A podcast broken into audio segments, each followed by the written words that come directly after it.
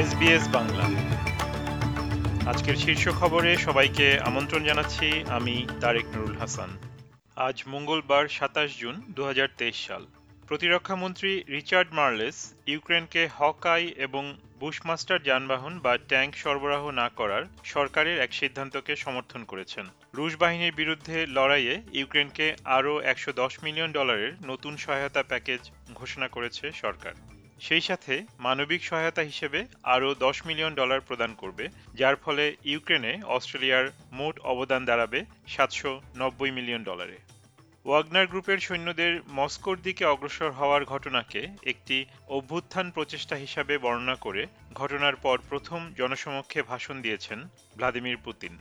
রুশ এই নেতা উস্কানিদাতাদের বিচারের আওতায় আনার অঙ্গীকার করেছেন এবং ওয়াগনার সৈন্যদের সেনাবাহিনীতে যোগ দিতে অথবা বেলারুশে যেতে দেয়ার কিংবা নিজ পরিবারের কাছে ফিরে যাওয়ার সুযোগ দিবেন বলে জানিয়েছেন। তাদের নেতা ইয়েভগেনি প্রিগোজিনকে বেলারুশে পাঠানো হয়েছে। সিডনির পূর্বাঞ্চলের বন্ডাই জাংশন এলাকায় গুলির শব্দ শোনা যাওয়ার ঘটনায় সাড়া দিচ্ছে পুলিশ। কাউন্সিল অব ওয়েভারলি তাদের সোশ্যাল মিডিয়া অ্যাকাউন্টগুলিতে জানিয়েছে যে, স্প্রিং স্ট্রিট ও ডেনিসন স্ট্রিটের মধ্যে একটি পুলিশি অভিযান চলছে। এলাকাটি পথচারী সহ সব যানবাহনের জন্য বন্ধ রাখা হয়েছে। ভিক্টোরিয়া পুলিশ কর্মকর্তাদের বিরুদ্ধে জাতিগত প্রোফাইলিংয়ের একটি অভিযোগ আনা হয়েছে। একটি নতুন প্রতিবেদনে বলা হয়েছে যে, মহামারী চলাকালীন অশ্বেতাঙ্গ চেহারার মানুষদেরকে তুলনামূলকভাবে বেশি সংখ্যায় জরিমানা করা হয়েছিল।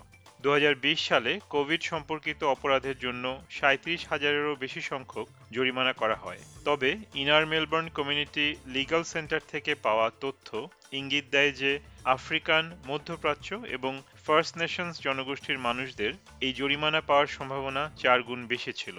স্যালভেশন আর্মির একটি জরিপে দেখা গেছে যে আর্থিকভাবে অসমর্থ অস্ট্রেলিয়ানদের অর্ধেকেরও বেশি মানুষ জীবনযাত্রার ক্রমবর্ধমান ব্যয়ের কারণে সময়মতো ইউটিলিটি বিল পরিশোধ করতে পারছে না।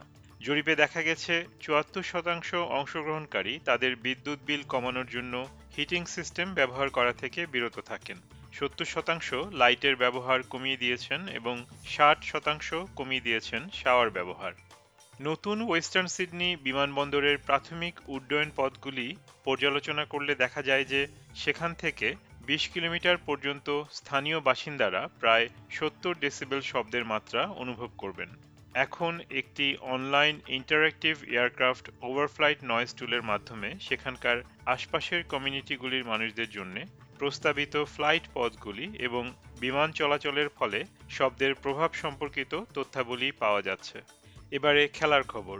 অ্যাডিলেইড আশা করছে হ্যামস্ট্রিং ইঞ্জুরি কাটিয়ে নর্থ মেলবোর্নের বিপক্ষে আগামী শনিবারের ম্যাচের জন্য তাদের গুরুত্বপূর্ণ ডিফেন্ডার নিক মারেকে দলে নেওয়া হবে।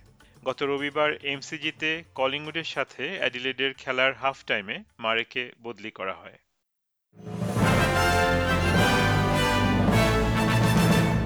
শ্রোতা বন্ধুরা, এই ছিল আমাদের আজকের শীর্ষ খবর। বিদায় নিচ্ছি, আমি তারেক নুরুল হাসান। সবাই ভালো থাকুন, সুস্থ থাকুন।